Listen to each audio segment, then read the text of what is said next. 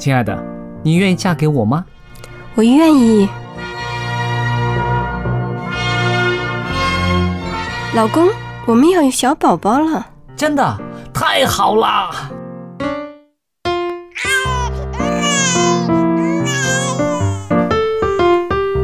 妈妈，妈妈，看我画的画，好看吗？真好看，宝贝画的太棒了，拿去给爸爸看看。爸爸妈妈，我去上大学了，你们多保重身体，我放假就回来。出门在外要注意安全。好好吃饭，天冷了，别忘了多穿衣服。好了好了，别唠多给。家里打电话哦。孩子啊，啥时候回来吃饭呐、你爸想你啦。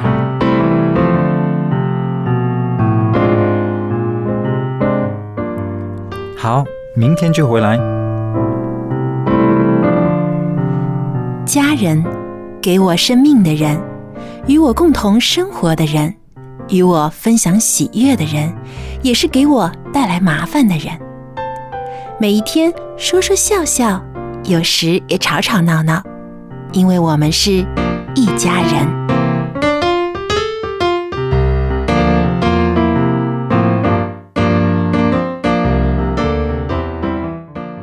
众朋友们，大家好！现在又来到了一家人的节目时间了，我是佳丽，在这儿向您问好。你好，我是 Billy。你好，我是陈宇。大家好，我是 Jerry。欢迎大家来到我们的节目里边啊。那今天呢，我在这儿呢啊，要跟大家聊一个题目，我相信你们大家呢都有各自的看法，就是在现代社会，到底是早点结婚好啊，还是晚一点结婚好？因为啊，其实社会上呢也有很多的限制。我找到心爱的人，我就是想早一点结婚，但是啊，因为住房的问题啦、经济的问题啦，或者是啊两个人的这个距离的啊产生了。这个距离就是说，真的是啊长度的距离，一个在这个城市，一个在那个城市，又或者是啊家长的参与啦，有没有反对啊，有没有支持啊？其实呢，都可能会触及到啊决定结婚的时间，对不对？但是以一对青年人来说呢，现在呢，我觉得社会上呢有两个极端，就是有一些人呢非常的啊逃避婚姻的责任，尽量的晚婚，因为觉得各样事情呢啊都安顿下来，尤其是自己想旅行啊，想呃发展什么兴趣啊，都都试过了，玩过了，然后呢再进入婚姻。有一部分人是这样子的。还有一部分人呢是非的非常传统的，尤其现在中国呢，他们常常就是说，哎呀，女孩子啊，过了二十五岁啊，就根本没有市场了，想嫁也嫁不出去了。那又拼命的呢，把人推向早婚的这条路上去。那所以呢，让很多人很困惑，我也很困惑。大家可以发表一下，我也很困惑，到底是应该怎么着才好呢？我我们会有封音的环节，听众打电话上来。啊，如果可以就好喽。其实我个人觉得这个早或晚，其实在每个不同的社会环境条件之下，它的定义都不一样。在都市跟乡下又不一样。是啊，在乡下呢，二十岁呢，可能觉得说应该是早就该结婚生孩子了。可是，在都市而言的话呢，大学都还没毕业啊，嗯怎么可以结婚呢？嗯，好，所以我是觉得这可能跟环境有也有一些的关系。那当然，这个可能也会甚至待会儿有时间可能跟我探讨到早婚晚婚最后的结果是哪一个好呢？这可能也没有绝对的定义，没有绝对的。所以今天来讲，如果说单单用一个数字说啊，二十几岁应当结婚啊等等的，呃，可能还还还还很难绝对的讲说怎么样算早婚算晚婚，嗯而且还有男女也有分别了。是啊，男孩女孩可能也有分别。女孩一般我们这种比较传统的观念来讲啊来说的话，女孩似乎好像未来她只要是在好好的把家守好就好了。但男孩呢，他可能还有事业啦各方面的这种要去奋斗的部分。嗯，那现在呢，这个两性平等的概念呢越来越厉害了。哈，所以相对来讲，读大学呢不是说只有是一个呃男男生的一个权利。或者是一个责任，或者是他的他必须要经过的。现在很多的女性，她们也一样，好一样要读大学，不止读大学，有的还读到硕士，嗯，然后才肯才愿意这开始谈感情啊，对。进入家庭啊。就像我刚刚说的，有一些人他就觉得啊，我在结婚之前应该完成一些梦想心愿，对。因为结了婚之后，我可能就没有这个时间精力去追求一些什么了，嗯所以这个是但是我也见过哈，我也见过，就是呃，特别是在呃国外西方，他们有很多还在读大学的时候就结婚的。嗯，好，我我看过不少，还在读大学的这个。今天大学毕业，明天就教堂行礼。那我还碰过嘞，那个都还没大学毕业，还是二年级的时候，一年级、二年级他就结婚了，然后两个一起去努力。我以前有一个这个，我读书的时候，我在读中学的时候呢，我的有一对有一对的英文老师，嗯，他们就是这个属于叫做呃学生，然后到我们这边来，从美国到我们这里来，然后做那种叫实习实习的老师或什么，实际他们是学生的身份的，嗯，我一看这对夫妻，还还还还没大学毕业，还没大学毕业，才二十一岁而已啊，还没毕业。嗯，可是呢，两个就就来当我们的老师了，等等的。那在我们看来呢，在那个时候我们看来呢，就两种眼光了哈，对不对？那个时候还是中学而已嘛，就很羡慕哇。这样就可以结婚了，好，你晓得有没有？就他们这这这个不用大学没毕业就可以结婚了，房哎，他们还没有房 没有房哎，没有房，我在想，可不好还有欠学贷嘞，哈、可能还是，可是他们就结婚了，然后来到我们这里，然后当个小老师啊，教我们英文啦、等等的。那在那个时候，对我们那种传统的概念来讲，我诚实讲，对我而言是蛮大的一个叫启发还是冲击，嗯，好，就觉得哎呦，还原来可以结婚了，可以这个样子的啊，是不是？这这这，我觉得好像人生不是这不是这么安排的嘛。嗯。可是忽然你觉得说，哎，原来人生有很多的选项，哦，这是他们的选择是这个样子的。嗯。啊，当然，轮到自己的时候，可能我们还是跳脱不了这个大环境啊。嗯，是不是？那如果你说要早婚，有那种是可能奉子成婚，不小心有了小孩子了，家长说非得在一起啦，或怎么样的奉子成婚的那种的，那那那个另又是另外一个故事了。所以说现在来讲，怎么样算早婚还是晚婚哈？我我还是觉得就是那个人也很重要，那个人也很重要。好，就是他本身的成熟度，还有他的家庭、他的社会、他的等等的。我们晓得一个人的成熟度不够的话，呃，如果用年龄来衡量他啊，该结婚了。可是我碰过哈，三十几岁了哈，原谅我用这个字眼来形容哈，现在是很多的字眼就形容了嘛，对不对？叫妈宝。嗯嗯好嗯嗯，三十几岁了，是不是？三十几岁的时候呢，开口闭口都我妈说，我妈说，哎，一个大男孩嘞那样子啊，我就跟他，你长个六尺高的男孩，我妈说，我妈说，他说对呀、我妈说那样，那我这么讲的就帮助他，我说啊你要如果你要结婚，你不能讲我妈说，我妈说，就是我说你有没有个主张啊那样子啊？他说我妈。这怎怎么开口闭口都是我妈说这样？那我说糟糕，这妈妈也太成功了。哎，真的成功。后来结果你要结婚的时候，我就说你要结婚的对象是不是来问你妈？她说对。那那那我说，哎呀，这个不知道到底对不对？结果他结婚了，啊，结婚了呢，一年多的时候，他给我讲，我、结婚。那我说结婚之后，你接下来说马上工作，他没有我妈说生孩子比较重要，要听妈的，好啊，赶快生个孩子那样啊。终于结婚了，我就想啊，这个很紧张了。过了一年之后呢，哎，看到他了，哎，我说怎么见到你了？你你你不是要生孩子吗？没有，我妈说，我妈说我们两个个性呢都还不够成熟，就要离开家一下，让我们两个彼此都熟悉一点了哈，生小孩比较好一点。嗯，这样子。可是他一开口，又是我妈说，我很紧张。那我也觉得这个人到底适不适合结婚啊？啊，是不是？到底适不适合结婚？因为如果他们有自己的思想，可能他的配偶就很辛苦。嗯好，要做什么事情的时候，可能不是两个人讨论了算，还会有第三个意见进来。嗯，那那个意见呢，却是绝对的意见。那我是觉得这个在婚姻当中可能就要思考了。所以早跟晚，我是觉得年龄不重要，重要是这个个体他的承受度够不够。对我有听过经常说哦，我到底是嫁给你还是嫁给你妈？对对对。不过我我自己感觉我。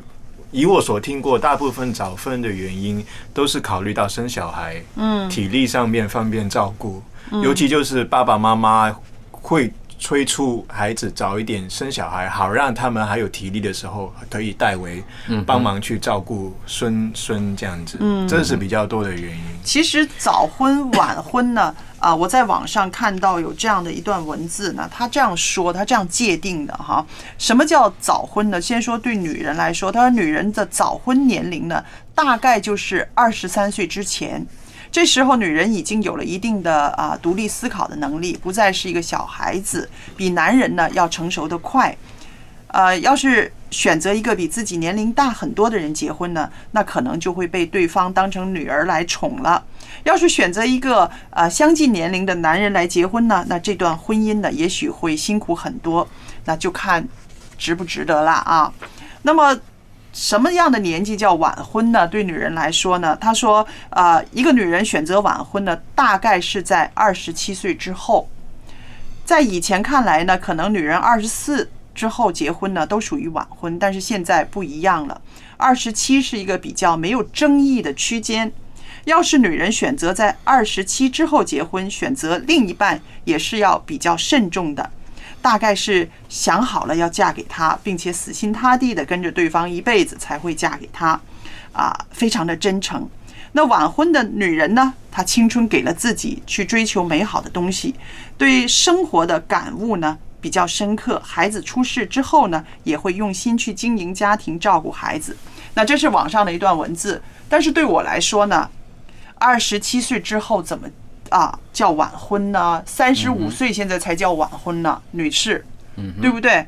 然后早婚呢，我觉得早婚，有的人二十岁到二十五岁这一段时间，其实都是早婚的。有的人他是觉得。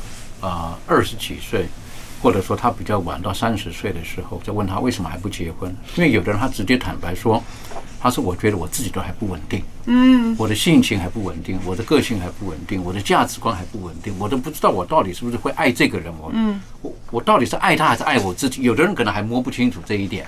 那我认为是因为现在的各种的资讯太多了，所以各种的选择性有很多。例如说古古时候哈。这些妇女们呢，大概叫做所谓的“女子无才便是德”，嗯，啊，不出门呢，大概就行了，在家里能够这个煮饭啦，呃，绣衣服啊等等就行了。可是现在不是，现在的女孩子她有很多的选择性，她甚至可以在商场上跟男孩子一较上下等等的。所以相对来讲，你要叫她放弃她的这种的机会呢，可能她不愿意。所以因此她在感情上或者在她个人的那种独立性上，她的选择自我的独立。嗯，那这种时候呢，我也不能说这是不对的。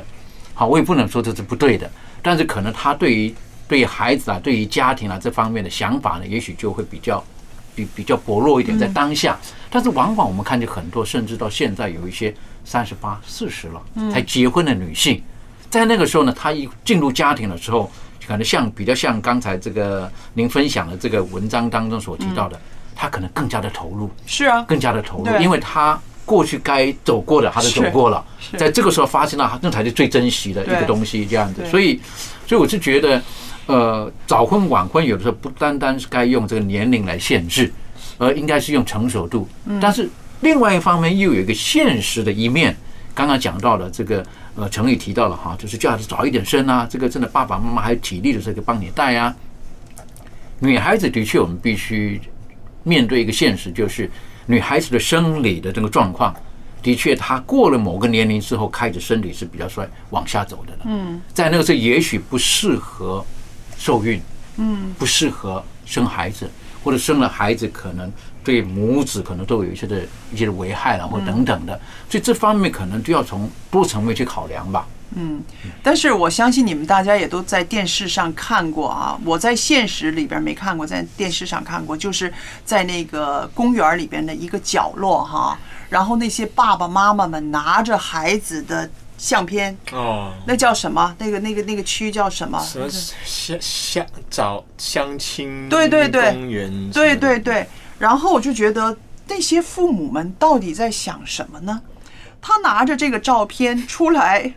去找人搭搭话，你看我女儿怎么样啊？你看我儿子怎么样？真的能够促成婚姻吗？我到现在我都很疑问。但是为什么那些家长是那么热心的选择这个方法来为孩子们催婚呢？可以理解一点，可能在他们年龄的时候，他们的婚姻就是媒妁之言的。啊，有的时候就是父母说道理，就这个人很好啊，那他们就很顺从的啊，然后就在一起了。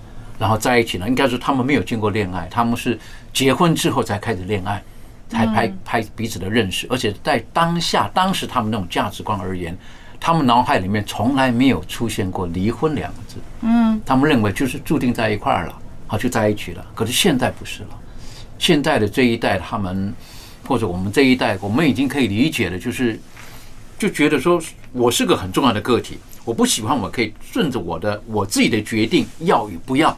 嗯，然后这个婚姻结了是没错，我随时可以 terminate，我可以把它结束掉。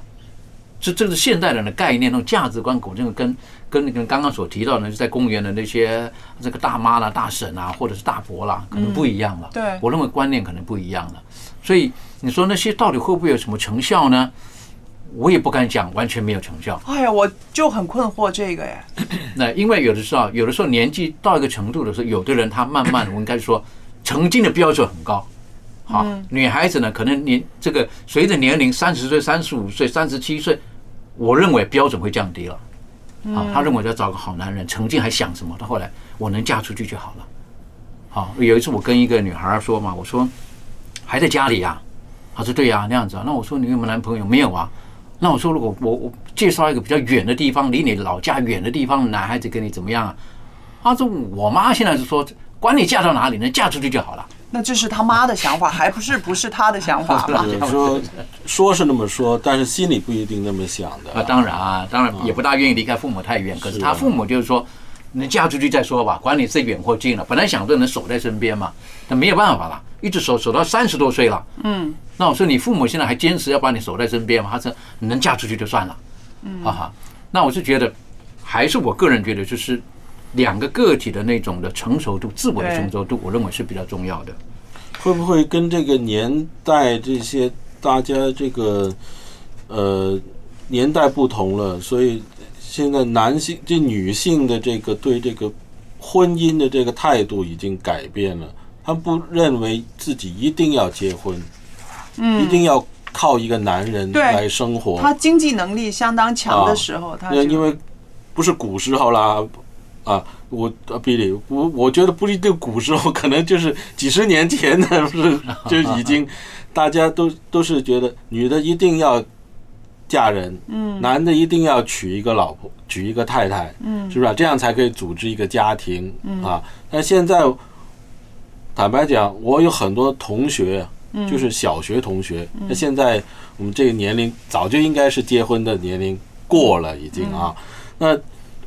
很多女同学都是单身的，嗯哼，真的哦，有。有很多哦，而且很多都是专业人士，是我身边也有，他们的工作都是很专业的，赚不赚钱不少，嗯，对啊，但是他们的家长也没有怎么催他了，已经，因为这是香港啊，对 对对，可能是这样吧。不，还有有的时候家长有时候其实女孩儿。或者到一个年龄，或男孩到个年龄，有时候父母觉得催也没有用。嗯，好，这个时候还是顺着他吧。嗯，顺着他那样，因为他人生有他自己的选择嘛。嗯，我是觉得这个这个，当然为身为人父母的，看着子女自己的子女年纪一直大大到了适婚的年龄，又过了适婚年龄的时候，纯粹讲父母是会有压力的。嗯，好，但是有的时候可能也不方便说太多什么。那回头再来讲这个，呃。一个家庭当中哈，刚刚所提到的哈，有一些我们说大龄女子或大龄的男男男孩子哈，然后特别是女孩子过了那种适婚年龄，那她也是过得很好，甚至有人觉得说我根本不需要结婚等等的。如果从从基督教的信仰角度而言呢，我是觉得呃，不应当把一个女性觉得说我要找一个长期饭票，好，然后成为一个男人的一个附属。或者说就是要等着男人来养，我觉得不是这样子的。如果从圣经最初开始，上帝他是发现到男人的不足，对他觉得才需要个女人。嗯，好，需要一个帮助者，反而是男人 是有问题的那一方。啊，这男人一个也不好，对不对？所以才需要一个女人来帮助他。所以女人这个角色出现的时候，我就觉得是是男人生命当中不可或缺的。嗯，啊，我认我认为如果从这个角度来思考的时候。男人会觉得，哎，你其实你不好，哈，你你需要一个女人来帮你，啊，帮你洗衣服啦，或做什么啦。而女人的出现呢，不要觉得说我就是个附庸，而是觉得在整个家庭当，在情感当中，或者或者在人与人的互动当中，他扮演是一个不可或缺的一个角色。我认为女孩子必须考虑到这一点。那还有一点呢，我是觉得家庭当中哈，这个呃不是说就是你需要我，我需要你，我是觉得家庭当中有一个很重要的元素，嗯那个是情感的交流，对或者讲的比较比较呃严肃的字眼叫爱。嗯如果是在家庭当中没有办法展现出这个情感、展现出这个爱的时候，我觉得对一个人的成长就比较不够完全。嗯我认为就比较不够完全。在人与人的这个家庭当中学习互动的时候，我是觉得，呃，那个爱能够呈现出来的时候，那那这两个个体，他们彼此会看见彼此的优点，也会看见彼此的缺点，嗯然后如何的去包容，从而从这个家的这个单元当中呢，就拓展到他们的职场当中，他们与他们交往的这一群社交的群体当中。所以我是觉得，呃，无论是早婚或晚婚，这个个体的成熟度啊、是是是很重要的，是很重要的。还有对自己所该扮演的角色的那种认知呢，也要正确。嗯，好，我们现在听一首诗歌，等一会儿再聊。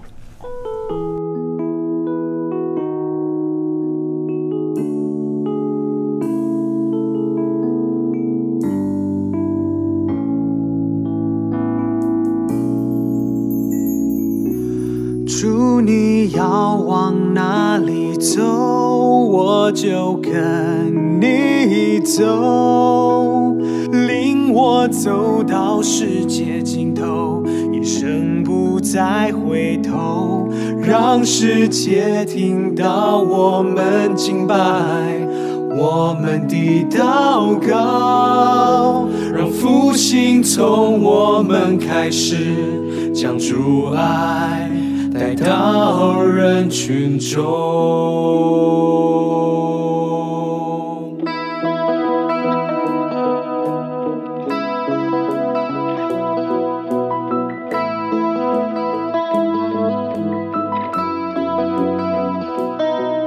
我并不完美，也并不特别，而你却是为我舍弃生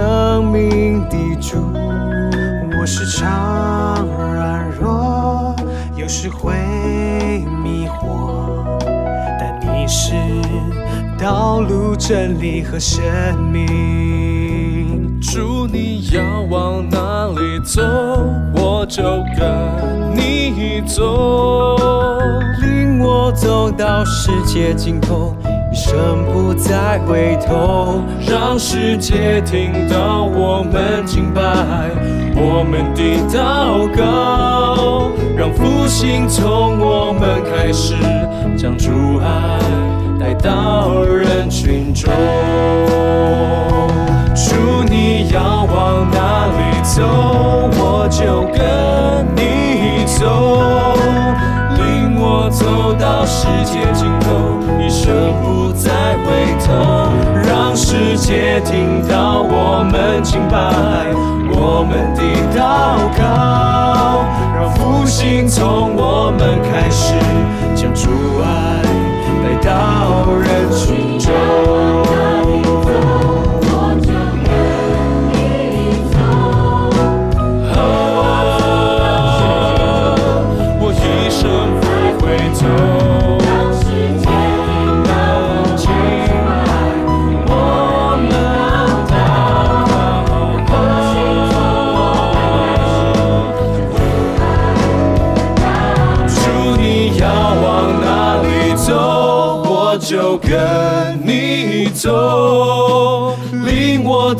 到世界尽头，一生不再回头，让世界听到我们敬拜，我们的祷告，让复兴从我们开始，将主爱带到人群中。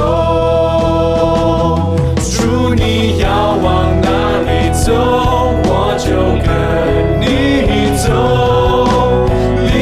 我走到世界尽头，一生不再回头，让世界听到我们敬拜，我们的祷告，让复兴从我们开始。相处爱来到纵然有许多的问题，我也不放弃。你大能赐给我勇气，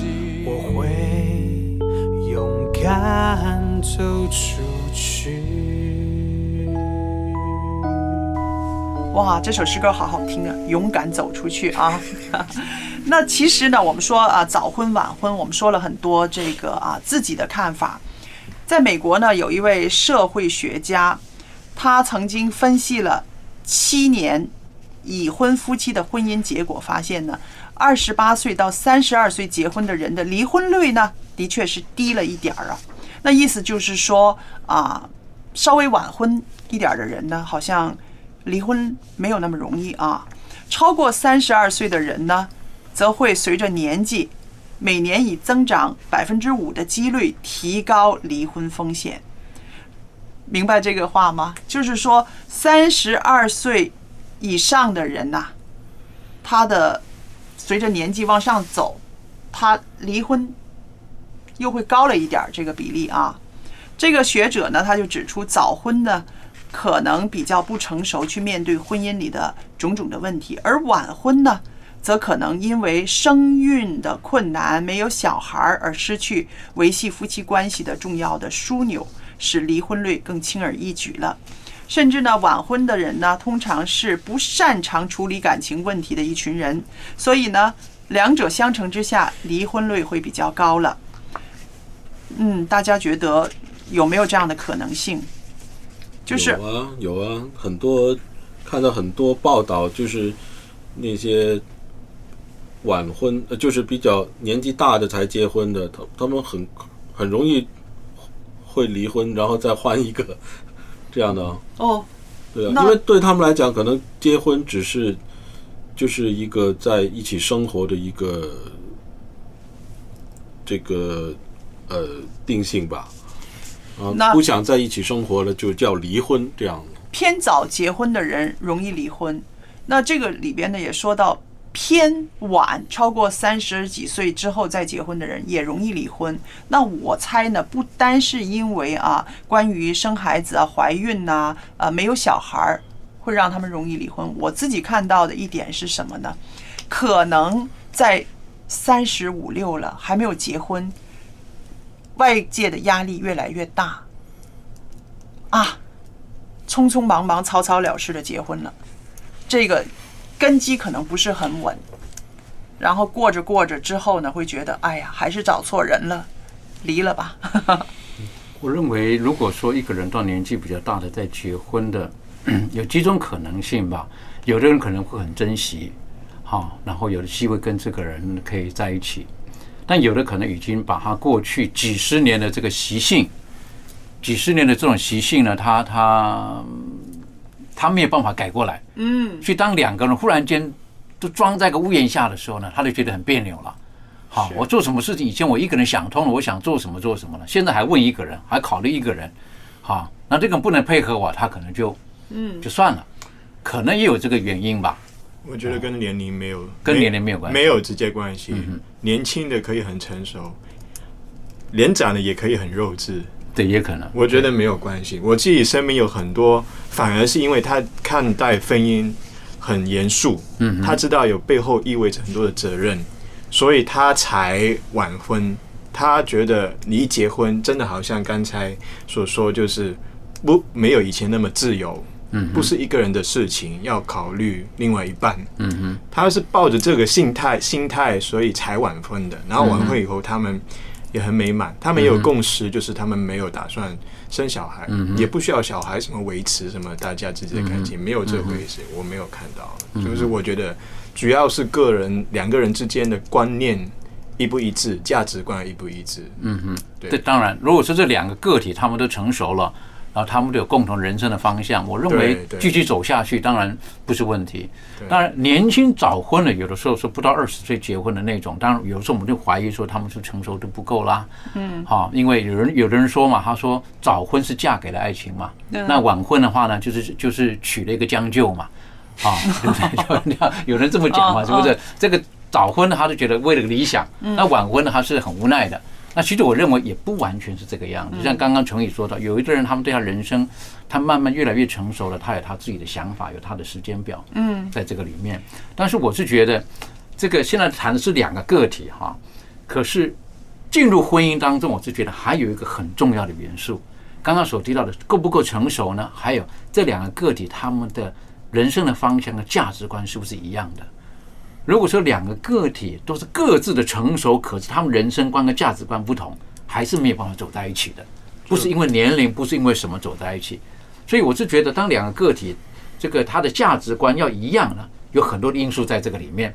所罗门所罗门王都讲过一句话嘛，他说他不明白的事情有好几样，其中一样呢就是男女到底为什么会在一起。嗯，好，就是他不明白这一点，这个怎么怎么怎么看对眼的，怎么会在一起的那种呢？chemical，好，那那种化学东西哈，真的很难理解的。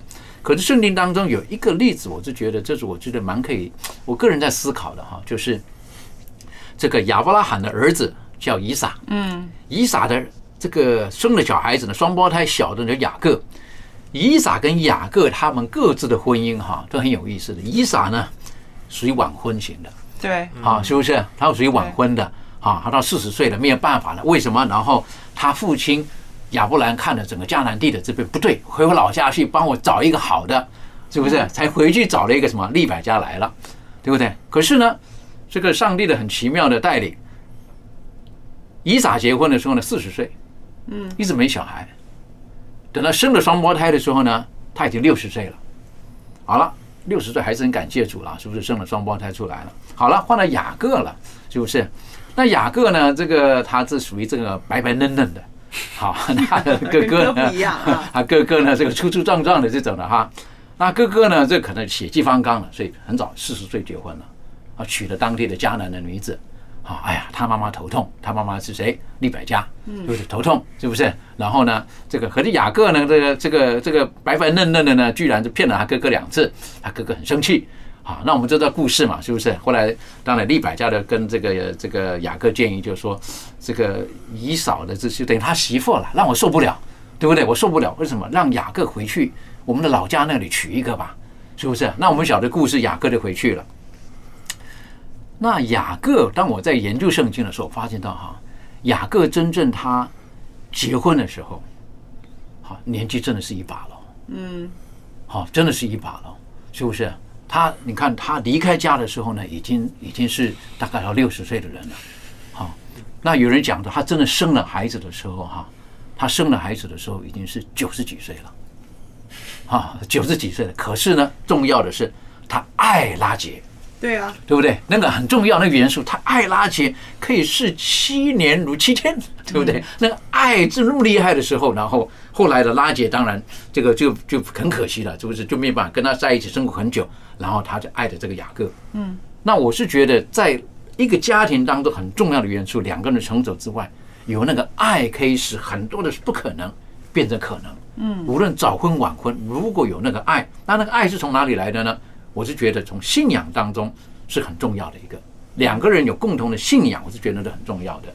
嗯，我我我其实有时候就是说到这个，我也发现，就是圣经对于婚姻的理解跟我们人的主流的文化很不一样，嗯很不一样。尤其刚才我们说到上一代的观念，觉得结婚好像，呃，结婚啊，生小孩啊，就等于有一个工作那么的就顺理成章，嗯应该是生生命的一部分。嗯哼，也没有说为了什么，不会想这个东西，反正就应该是这样子的。嗯可是现在就不是这样子想，但是而且在保罗时代，嗯哼，当时候对婚姻的那个重视也是的，就是如果一个男人没有成家立室，或者一个女人没有没有人娶，他的人生就是失败的。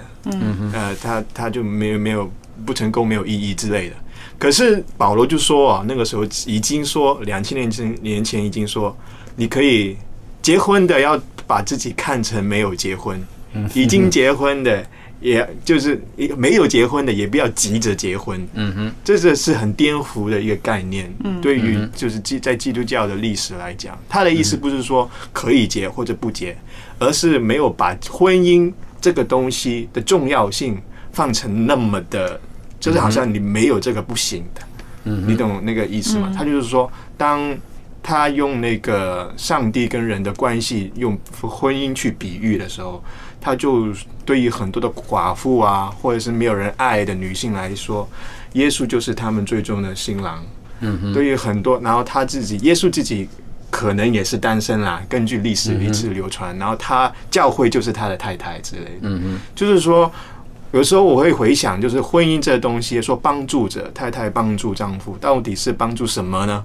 可能未不是就是以前可能就哦家务啊，或者是男主外女主内，可是我再去思考的时候，是互相帮助，对，互相帮助去去练习爱这个东西在相处上面、关系上面，因为爱是需要对象的。如果你没有对象，你爱什么呢？爱爱爱一个石头，还是爱 爱自己嘛？就是比较难。所以我自己理解就是，可能上帝创造婚姻最主要目的就是去学习爱这个互动这样子。对，嗯哼所以无论是呃早婚或晚婚，如果没有很重要的一个人与人互动的元素呢，爱在里面的时候，呃，我是觉得就变成只是一个很僵化的一个制度。对。嗯。我们要完成这个制度，对，好，然然后然后走完这个这个路，对。那实际上不知道为什么，我可必须讲，早期我相信有很多所谓的指腹为婚啦，或者是媒妁之言啦，大概他们只能完成人生的义务，就是啊，就是生了小孩子啦，好，该做的就做了，嗯好，我我，但我觉得那个不是最初婚姻的对。那最重要的一个，像我爷爷奶奶其实很啊，就就是很多啦，不止我爷爷奶奶听过，他们只是到快离世的那一刻还在吵架，就觉得我这一生人最痛苦就是我嫁给你，或者是我娶了你之类的那种。你经常会听到这些东啊西，就是你会觉得重新会思考啊，到底婚姻是怎样一回事？所以你看到现在社会上有很多人的，他们其实是因为承受不了外边的压力而匆匆忙忙结婚的。嗯，那这个压力呢，就是来自社会了啊！你长你这么大了，你还没有结婚啊？你是不是有点什么问题？然后家人呢也会觉得你快点结婚了，你嫁给谁都好了，你总之是你嫁出去就有这样子。为了应付这样的压力，自己就觉得我一个人生活的话呢，我会越来越没有价值，越来越贬值，你知道吗？所以呢，就匆匆忙忙结婚了。那这个带给人的这个痛苦呢，真的是非常长远的。所以我自己就在讲啊，我们做家长的了，那我自己也有一个年轻的女儿了。我自己做家长，我就觉得不要给孩子压力，嗯哼，不要给孩子压力，尤其是在这种婚姻大事上面，让他自己去走，让他自己去选择。啊、那我们有信仰的，我们会知道交在上帝的手里。如果这个孩子是啊，他也愿意信靠上帝的，在上帝的时间表里面，总会有一个对的人出现。既或没有一个对的人出现，他一个人也可以活得很开心，活得很有价值，很有意义。当家长坚信这一点的时候，我相信我们就不会把一些个啊很沉重的石头压在我们自己孩子的身上了，对吧？不过这个是不容易，跟中国的我们的传统的观念很不一样，嗯所以是需要就是真的去慢慢的去理解圣经里面的对婚姻的那种、嗯那种呃概念这样子。但是有一个非常现实的呃事情呢，就是说我们的孩子看到父母一个怎么样的婚姻，就会直接影响他的婚姻，他选不选择结婚，然后选择早婚还是选择晚婚，其实很大一部分是看到他自己父母的给他呈现一个怎么样的婚姻生活。那举一个例子来说，我和我先生都是算是比较晚婚的人，那我们的孩子呢，现在也很小啊，就是只有二十三岁。但是呢，他自己怎么说？他说我要早一点结婚。嗯哼，为什么呢？因为他说我看到我爸爸妈妈，他们那个年纪是，就是我先生做父亲的时候已经四十一岁了，我已经三十四岁了。说真的，我们很难跟小孩子一起踢球啊，一起玩啊，一起怎么样？甚至的把他带到游乐园去的时候，我记得有一次下大雨，下大雨，然后我们问孩子说怎么办呢？因为买了票进去了嘛，怎么办呢？然后他说，嗯，还是下，那我们回家吧。没有想到我们两个高兴的哈，抓着他，然后他爸爸甚至把他飞起来，跑跑跑跑跑跑跑，跑到自己的那个车子门口啊，就就进去了。孩子哭了吧？没有，但是我后来我现在想起来呢，就是说我们当时那个反应真的是很现实的，因为我们真的很累了，你知道吗？在那种大型的公园里面，我们走了半天，已经很累了。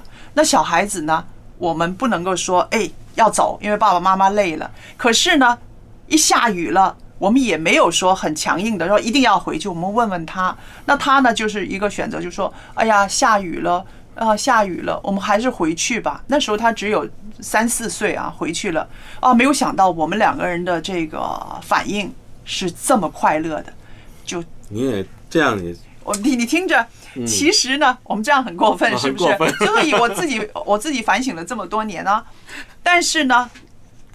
我相信我女儿不记得这件事情，我现在讲起来她会记得。可是呢，因为我们带孩子的这个生活里边呢，让她感觉到她要早结婚，要早生孩子。因为她也跟朋友说，她说，因为呢，我小时候呢，很少呢啊，我爸爸妈妈可以那样子跟我玩体力的的游戏的。嗯。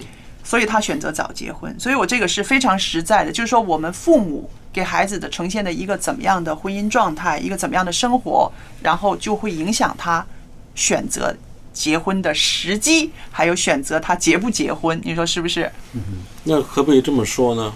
因为我们今天题目是早婚好还是晚婚好嘛？那总要有一个指标性的这样的一个建议吧？是不是想有孩子的应该早一点结婚？那我还可以挑战。可不可以这么说呢？那当然了，你要想想想有孩子，你又要晚婚，这样就好像不是太适合喽。但是你知道吗？早一点结婚，生了孩子之后，他自己都不是很稳定、很成熟、很有耐心的时候，他那个孩子也是受苦啊。所以其实我们不是说早婚好还是晚婚好，我们只是说早婚对晚婚。早婚有什么好处？晚婚有什么好处而已。就是，就算真的早婚，也未必代表两个人已经准备成为一个父母。嗯，就是已经，你懂？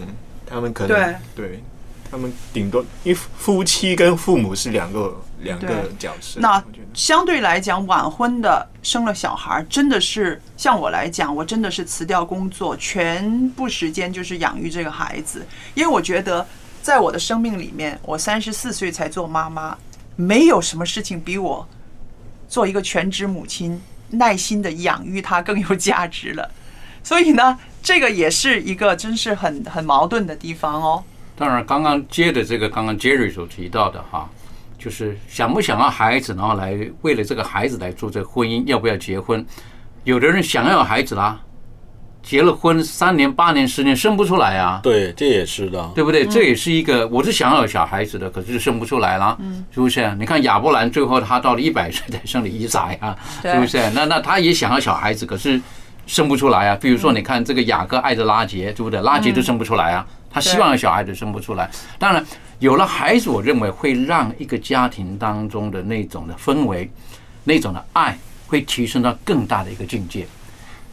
彼此两个夫妻两个的那种爱，跟有了孩子之后，我相信那个爱是不一样的。嗯，那个爱是不一样的。当有一个孩子出现的时候，会帮助父母更加的成熟，更懂得牺牲。是，在我觉得是这个。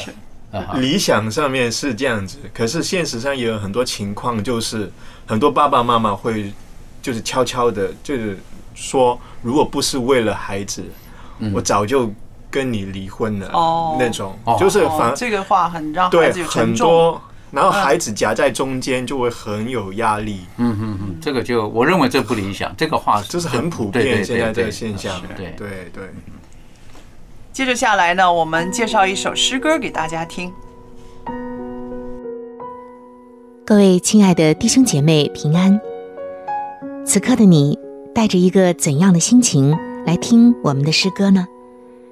每一天，我们的心情都不一样，但是我相信，只有我们自己的心意和上帝的心意相一致的时候，才是人生最快乐、最踏实的时候。就像我们今天的这首赞美诗歌所说的：“当我们照着主的旨意而行的时候，他就是窑匠，我们就是他的泥土，我们最终会成为他手中最伟大的功课。”今天我们要分享的这首赞美诗歌，叫做《主照你旨意》。每一首诗歌的背后，都有一个动人的故事。今天我们要分享的这首诗歌也是如此。主照你旨意的这首诗歌的词作者，叫做波拉德。波拉德女士毕业于美国的波士顿修辞学校。担任过芝加哥女子中学教师很多年，之后在纽约市的宣道会传教训练班任教八年。他在第一次世界大战前曾到非洲去传道。战争爆发之后，他漂泊在欧亚各地，生活无定，健康欠佳。在一九三四年的十二月中旬。他受到邀请，从纽约乘火车去费城进行系列讲演。在候车室候车的时候，他突然发病，一周之后去世，埋葬在他的家乡俄亥俄州的麦迪逊。这首诗歌是在一九零七年，在波拉德心灵的痛苦中写下来的，这也是他留下来的唯一一首圣诗。这是一首很有感染力的诗歌。诗中吐露了一位忠心爱主的女子的心声。她的生活虽然饱经坎坷、疾病、忧患和疲惫，但是他对于主的美意和大能却始终是深信不疑的。在一次祷告会上，波拉德祈祷说：“主啊。”在我的生活中，无论你赐给我的是什么，我只求你凭你的旨意行在我的身上。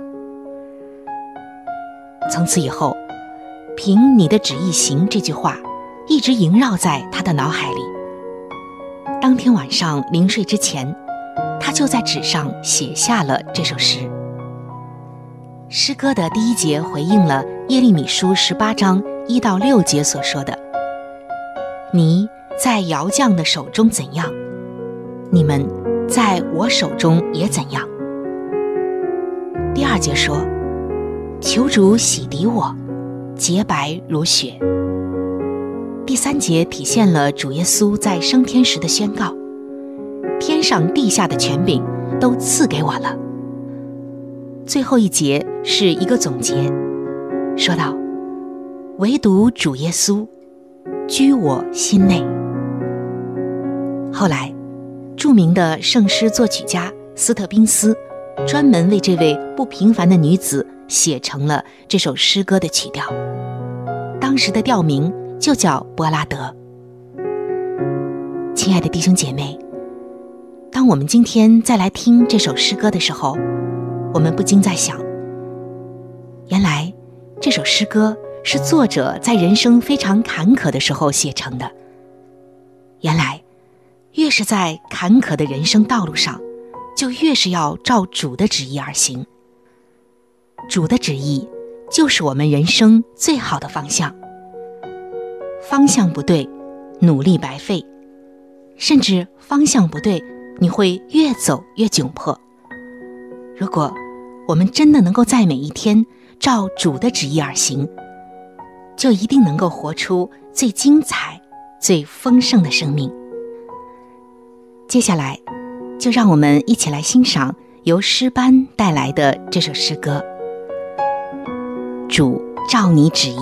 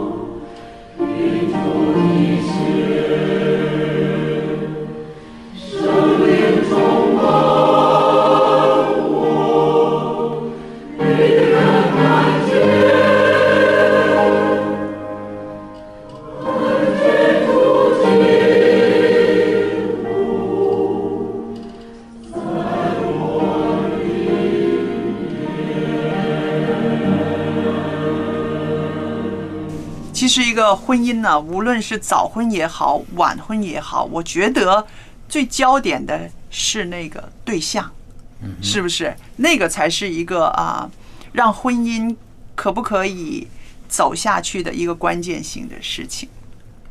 我觉得也是对象是当然了、而且而且也是互相的。是很多很多人会觉得我在等待一个很完美啊、条件很好的对象，可是他自己又不会考虑自己也没有准备啊，自己配不就是说说说的通俗一点，配不配的那么好的对象，就只要求对方好。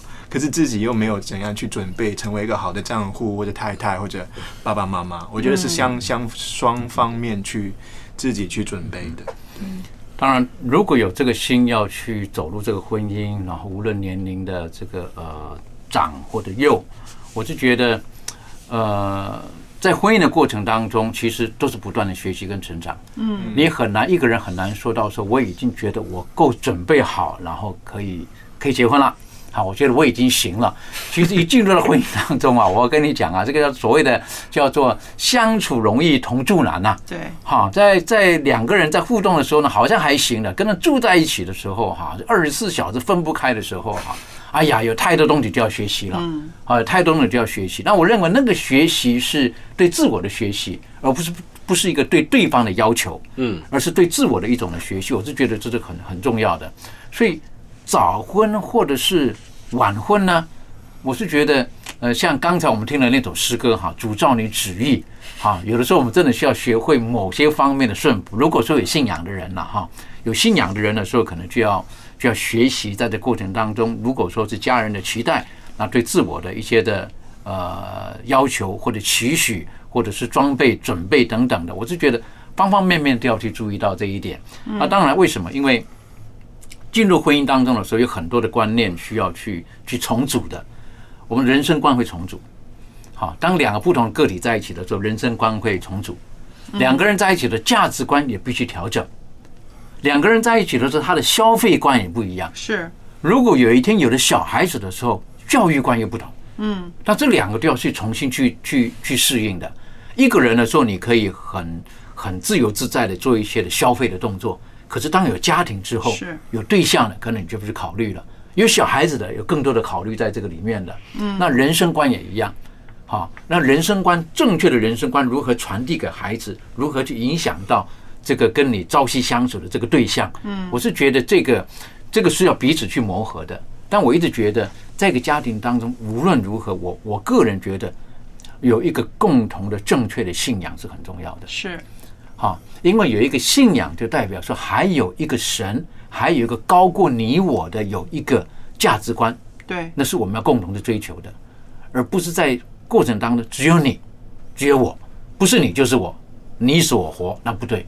我认为应当是有个更高的一个价值观，然后可以两个人一起去学习，一起去琢磨，一起去追求的。嗯嗯，像刚才 Billy 那个说法，我听过，就有一种演绎，就是说，如果在一段关系里面，互相往着对方冲过去呢，嗯，就是互相掐死对方，互相让对方就是喘不过气。嗯，可是如果大家有一个共同的追求的话，那种重量，那种的，就是那种那种重量，可以让大家真正的靠在一起，而不是互相掐掐，就是就是掐死对方这样。对，我觉得这是很重要的。